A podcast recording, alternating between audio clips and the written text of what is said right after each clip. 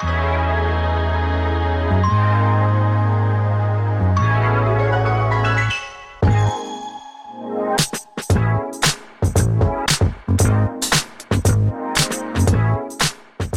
位弟兄姐妹早安，欢迎收听三百六十五杯咖啡。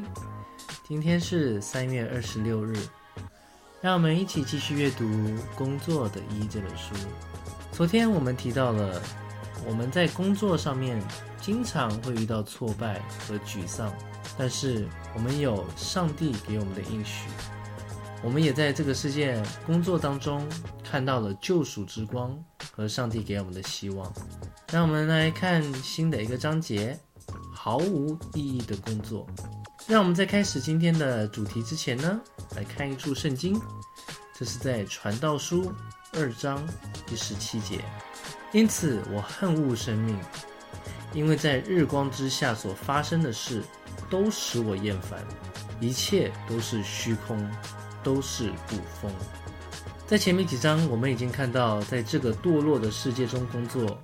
可能会不结果实，同时工作也会变得毫无意义。这是人们会在工作中所感到疏离的另一个方面。许多人因为能力不足，或是对工作的渴望未被满足而感到受挫。另一些人尽管已经实现了自己的职业期望，且小有成就，却仍不满足。圣经中有一古书卷。对工作的毫无意义，敢做了精辟的描绘。这是传道书，希伯来语用 Koheles 描述传道书中的描述者，甚至他可以被视为老师，也或者可以被视为哲学家。为了理解传道书到底如何描述工作，我们首先要先理解这卷书的文学形式以及作者的表达方式。但凡读过整卷书的人都会感到迷惑，因为其中很多的教导仿佛与圣经其他经文相抵触。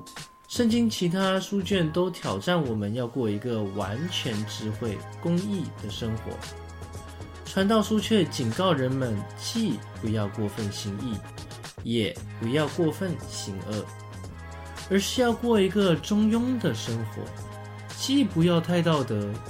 也不要太邪恶，既不要太智慧，也不要太愚蠢。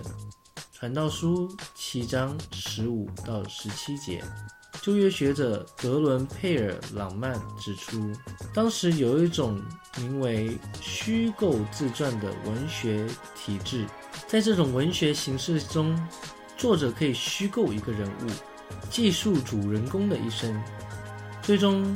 从对其经历的研究中总结教训，提出见解。从传道书中，我们可以区分出两个声音。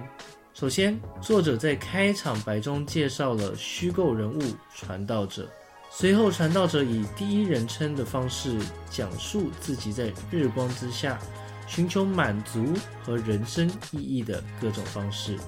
日光之下。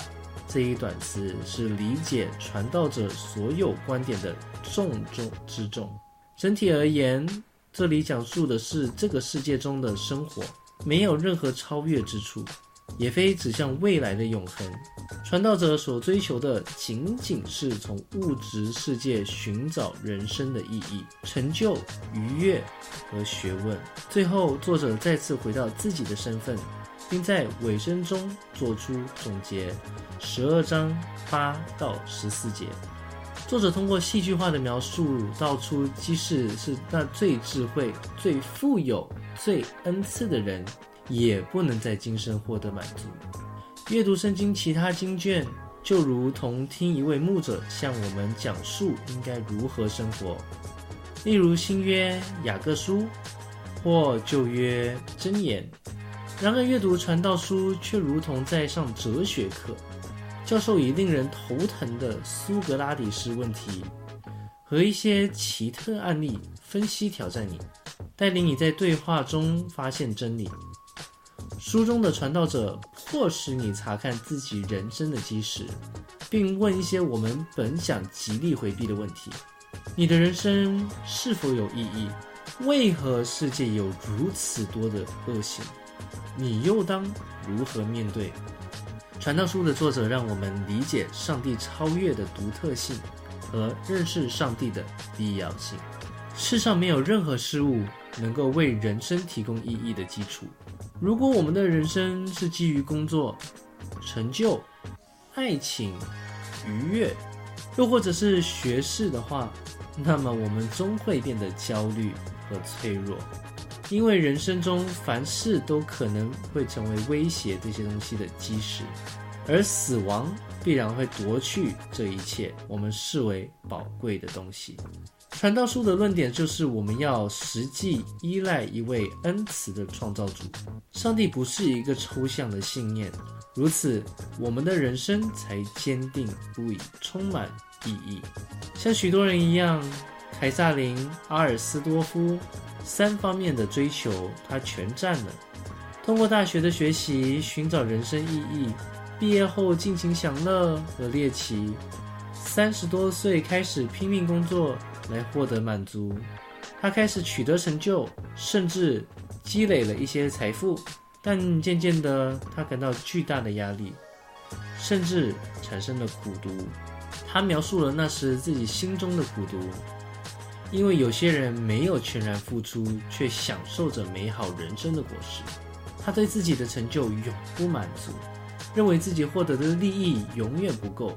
正如凯撒琳自己所说：“我不能接受这一切都是虚空，因此我要更加的埋头苦干。”最终，他开始思考基督的福音，因为属世的哲学不能让他从这些苦闷中走出来。生命的空虚促使他寻求，最终他理解了上帝超越的独一性。那我们今天就先分享到这，我们明天再继续一起阅读《工作的意义》这本书。以马内利，耶稣爱你们。